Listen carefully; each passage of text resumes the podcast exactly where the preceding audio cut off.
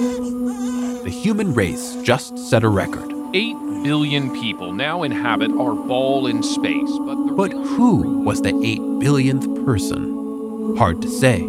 Perhaps they were born in India. India is home to 1.4 billion people. This population is projected to soon become the world's largest. Or maybe in Nigeria. Nigeria's population put at over 200 million people and a high fertility rate. Wherever baby 8 billion was born, chances are it wasn't Europe or Japan or anywhere else the population is dropping. According to experts, Italy's decreasing population is the most pressing issue that needs to be addressed.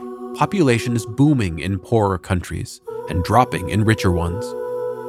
On Today Explained, we're going to ask what that means for humanity's future.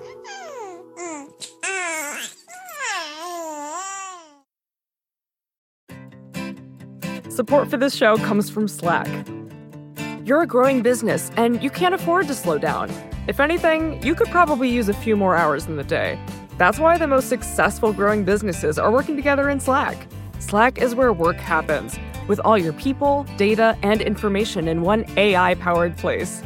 Start a call instantly in huddles and ditch cumbersome calendar invites.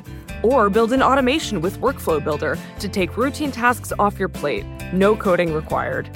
Grow your business in Slack. Visit slack.com to get started.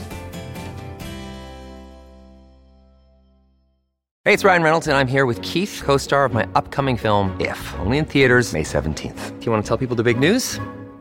All right, I'll do it. Sign up now and you'll get unlimited for $15 a month and six months of Paramount Plus Essential Plan on us. Mintmobile.com slash switch. Upfront payment of $45 equivalent to $15 per month. Unlimited over 40 gigabytes per month. Face lower speeds. Videos at 480p. Active Mint customers by 531.24 get six months of Paramount Plus Essential Plan. Auto renews after six months. Offer ends May 31st, 2024. Separate Paramount Plus registration required. Terms and conditions apply if rated PG.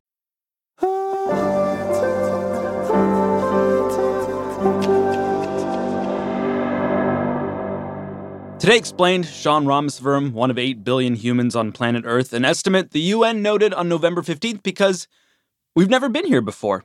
No, this is the highest it's ever been. Of course, the next day will be even higher and so forth and so on. But it's it's a, a day that really marks um, just how big this human population has gotten. Bryan Walsh is an editor for Vox's Future Perfect.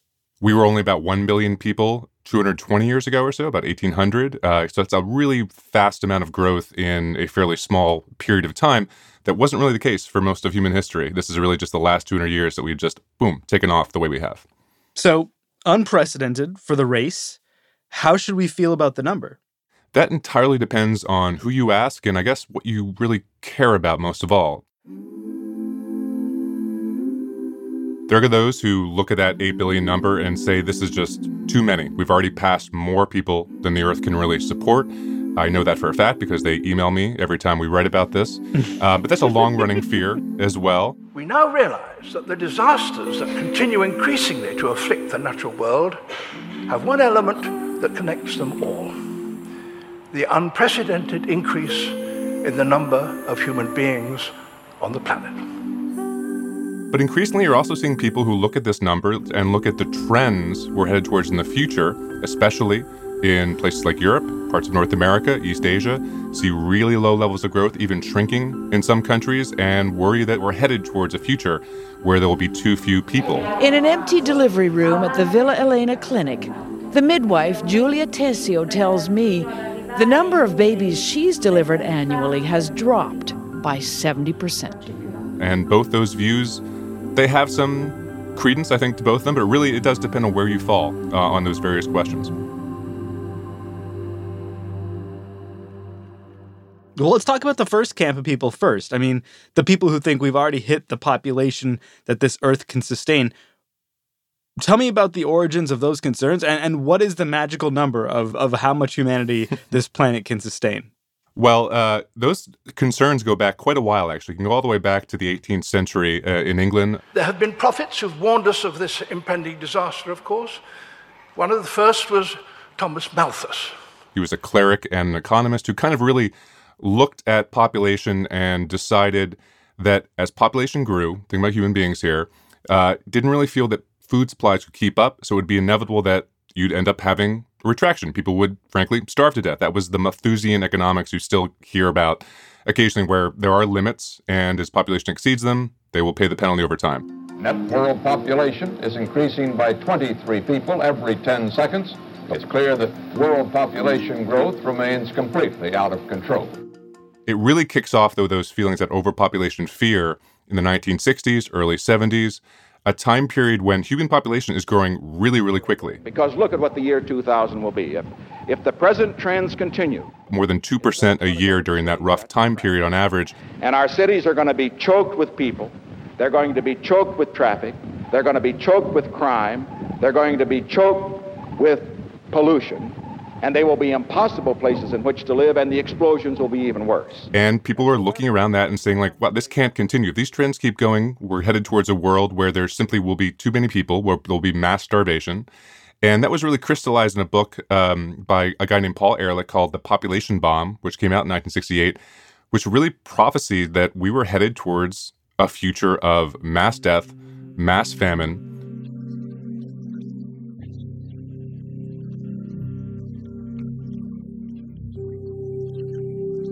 that's the bomb in population. That basically populations almost like diffused, headed towards a bomb of human catastrophe. That feeling was reinforced uh, in a lot of different places. A sense that you know we had to put limits on growth. We had to manage those numbers. That included in increasingly uh, often coercive uh, reproductive controls. Most famously, of course, the one child policy in China. It's a story of pain and loss that could be told at hundreds of millions of dinner tables. I did fall pregnant for a second time, Jiang Xinping tells me, but I had an abortion. But we also saw pretty strict population control, forced sterilization, even in countries like India, throughout a lot of the developing world surely, Mrs. Gandhi, that a combination of intimidation, coercion by yes, officials were, throughout India to, to, to, to force people, were. in effect, yes. to have sterilization. Yes, they were. Now people realize that if our population goes up at the rate at which is going, uh, their children won't be alive. They won't. A lot of people thought that you know if we didn't take those pretty extreme measures, we were headed for catastrophe. And of course, in the end, it didn't quite work out that way. If you ask me the question, are there things that I have written in the past that I wouldn't write today? The answer is certainly yes. I think he's definitely been proven to be wrong. I mean, this was a book that really looked at growth in countries like India, growth in other parts of the developing world, and said this was going to lead to a human uh, disaster like we'd never seen before you know, just saying like basically there's a line in the book that says the the battle to feed uh, all of humanity in the future is already lost. And that is not at all what happened. Actually, if you look over the last period of time since that book came out, global hunger has declined significantly. Famine is one of the four horsemen of the apocalypse. Today, famine has been banished to the most remote and war ravaged regions. Global poverty has fallen as well. 200 years ago, 90% of the world's population subsisted in extreme poverty. Today, fewer than 10% of people do. It's hard to say I would like to go back to 1968. Like, it's a better world now almost across the board. And now, in 2022, around the globe, there is hand wringing over population decline. Chan Hee is one of the last children on a remote island of South Korea. According to the World Bank, South Korea became the world's fastest aging society. Why are we scared of population decline when we're hitting peak humanity, Bryan? I think we're scared about it because this is something we've never really experienced before. When you look back over really all of human history, for the most part, it's generally been one of growth. Countries like the United States, most of Europe, elsewhere, where you have well below what's known as replacement fertility. That's 2.1 children per woman, which means roughly two to replace the parents and an extra tenth to cover, you know, anything you're missing there. Um, which means that over time you will see shrinkage without some kind of influx from outside, whether it's immigration or anything else like that. Um, you know, so there's a fear that leads to aging populations. We're already seeing that happening again in the U.S. and elsewhere. Come on. Uh, that means fewer workers of what we want to say productive age to support those older people. That might mean a society that is less innovative, less creative. Uh, and you look far enough into the future, you have to wonder whether eventually the whole population uh, of the globe will begin to shrink. And that, you know, no one knows what comes after that. This is uncharted territory in that way. And when we had you on the show the last time we spoke with you, Bryan, to talk about this issue, you, you told us that one of the clearest solutions to all the problems you just listed was immigration policy, because the situation we're facing in, terms of population decline is not being evenly faced across the planet, right? There are places where the population is still growing. Absolutely. I mean, this is a really important part of the story that I think tends to get overlooked, which is that when demographers look into the next several decades, look to the end of the 21st century or so, what you see is really robust growth still happening in India to a certain extent, other parts of South Asia, but really sub Saharan Africa. I think the UN projects that the population of that region will about double from about 1.2 billion in 2022 to about 2.1 billion just by mid-century. That's because you still have fairly high fertility rates, although those have come down a lot as well. They, you know, the same kind of trends work there. It's just they're coming down from a much higher level, which means a lot of young people, a lot of potential economic energy, a lot of poten- potential sort of creative energy, innovative energy. Um, then you have these countries, you know, the U.S., Europe, even more so, East Asia as well, where you are losing people or you will lose people over time. You have a lot more older people. You don't have enough workers. There is a sort of logic to like, well, what if the workers of the place that has lots of people could go to the places that have lots of jobs? That would seem to be a great trade off, almost like a sort of globalization of human beings. But of course, there's huge political barriers to that actually happening. In a recent xenophobic speech, Orban likened migrants to a flood being forced upon Hungary and decried a mixed race society. Uh, a lot of countries are really saying no, even though in doing that, they may be dooming themselves to a future of decline, stasis, or worse. And and without the migration question, how might Africa fare as the new global center of population growth? That's an enormous question. You know, how it will fare, I think, will depend on a few things. One will be how much can they take advantage of this huge bump of young people? You know, if you look to uh, countries like Japan, South Korea, Taiwan, others in the second half of the 20th century, they had what's called a demographic dividend.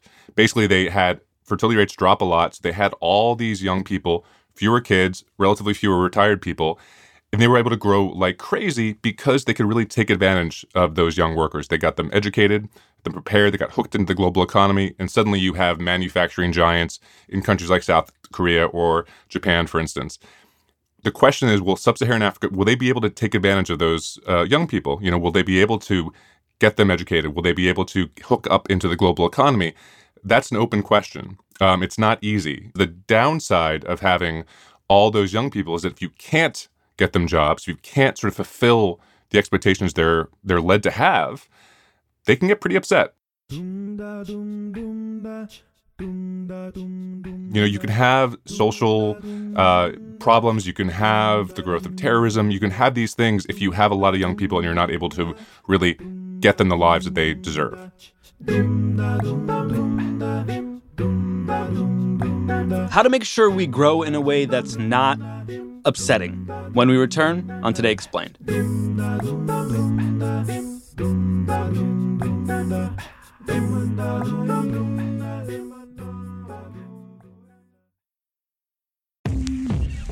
Today Explained support today comes from Quince, which rhymes with since but is spelled with a Q-U. The poet John O'Donohue once said, we're getting very classy here, when one flower blooms, spring awakens everywhere. Now, I don't know exactly if that's true, it tells me to tell you, but I do know that Quince offers timeless essentials that they say never go out of style no matter what the season. And honestly, that also kind of sounds like a poem, doesn't it? Not only that, Quince says all of their items are priced 50 to 80% less than similar brands. Take it away, Claire White. The style feels great. It feels really timeless. It feels like a cut that I could wear over and over again and through a lot of different seasons. I love a plain sweater. You can upgrade your wardrobe this spring by going to quince.com slash explain for free shipping on your order and 365-day returns. That's Q-U-I-N-C-E dot com slash explained to get free shipping and 365-day returns. Quince.com slash explained. It rhymes with since. Support for Today Explained comes from Indeed. Hiring can be difficult. You can hope and pray and ruminate on how to find the perfect candidate, or you can turn to something more reliable, a smart piece of technology like Indeed's matching engine. According to Indeed, that matching engine is constantly learning from your preferences for job candidates, so it becomes more accurate over time. The more you use it, the better it gets. Indeed also lets you ditch some of the busy work, scheduling, screening, messaging. According to Indeed data, they have over 350 million global monthly visitors. They also did a survey that showed 93% of employers agree that Indeed delivers the highest quality matches compared to other job sites. Listeners of Today Explained will get a $75 sponsored job credit to get your jobs more visibility at Indeed.com slash Today Explained. You can go to Indeed.com slash Today Explained. Let them know you heard about Indeed on this podcast. Indeed.com slash Today Explained. Terms and conditions do apply. Need to hire? Asks Indeed. You need Indeed.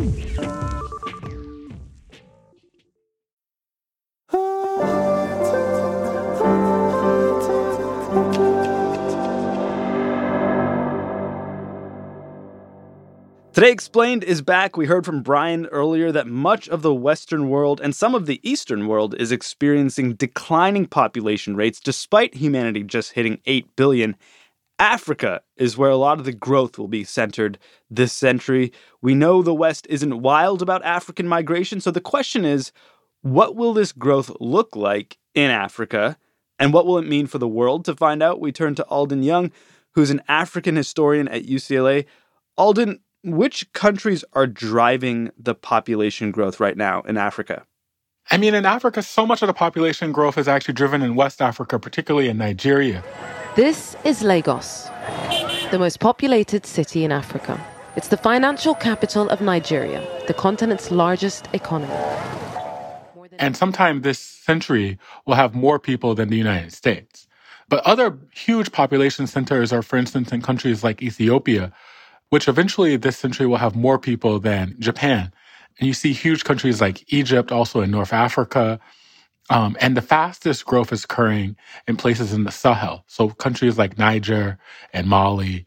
So I think one of the biggest things will be that often when we think of what the world's great cities are, or mega cities, you know, we might think of like London, New York, and Tokyo. I, you know, we call those the global cities. But increasingly, the world's mega cities will be in Africa. Egypt's capital is bursting at the seams. Cairo's equipped to handle around 3 million. Some of the old mega cities are places like Cairo, where you have something like 20 million people versus uh, the 8 million people in New York City in a landmass that's much smaller than the landmass of New York City, uh, trapped, you know, between the desert and the Nile. Or you'll see these huge cities in places like Addis Ababa or Lagos, uh, and we see the growth of huge tech industries in places like Nairobi the government hopes that this $14 billion undertaking will attract 250,000 residents. They say the city will be described as Africa's own Silicon Valley. For for many of us sitting in, you know, the United States or Western Europe, I think it's a big shift to think about where uh, the world's population actually will be located. In many ways, there's been a decline in things like infant mortality. Um, there's been rapid urbanization. But there's also been economic growth across the continent. And one of the things that um, has been really interesting from a historical standpoint is that in the beginning of the 20th century, it was widely thought that Africa was underpopulated. Huh. And so, one of the things that's very interesting is that in many ways, Africa might be returning to its pre colonial, pre Atlantic slave trade percentage of world population. Is the growth right now at a clip that feels sustainable? Africa is the second most unequal continent in the world in terms of income inequality, with, rivaled only by Latin America. And so, one of the challenges for African economies is that as the population gets much bigger, can they uh, distribute resources in ways that feel more equal, um, particularly for larger numbers of people? But classically, one of the arguments has been that a larger population would actually make African economies perform better. For instance, uh, African economies are often compared with economies in East Asia For instance, people say, you know, why haven't African economies been able to develop in the way that economies like South Korea or Vietnam or Taiwan have been able to develop? And one answer might be that the population has been too low.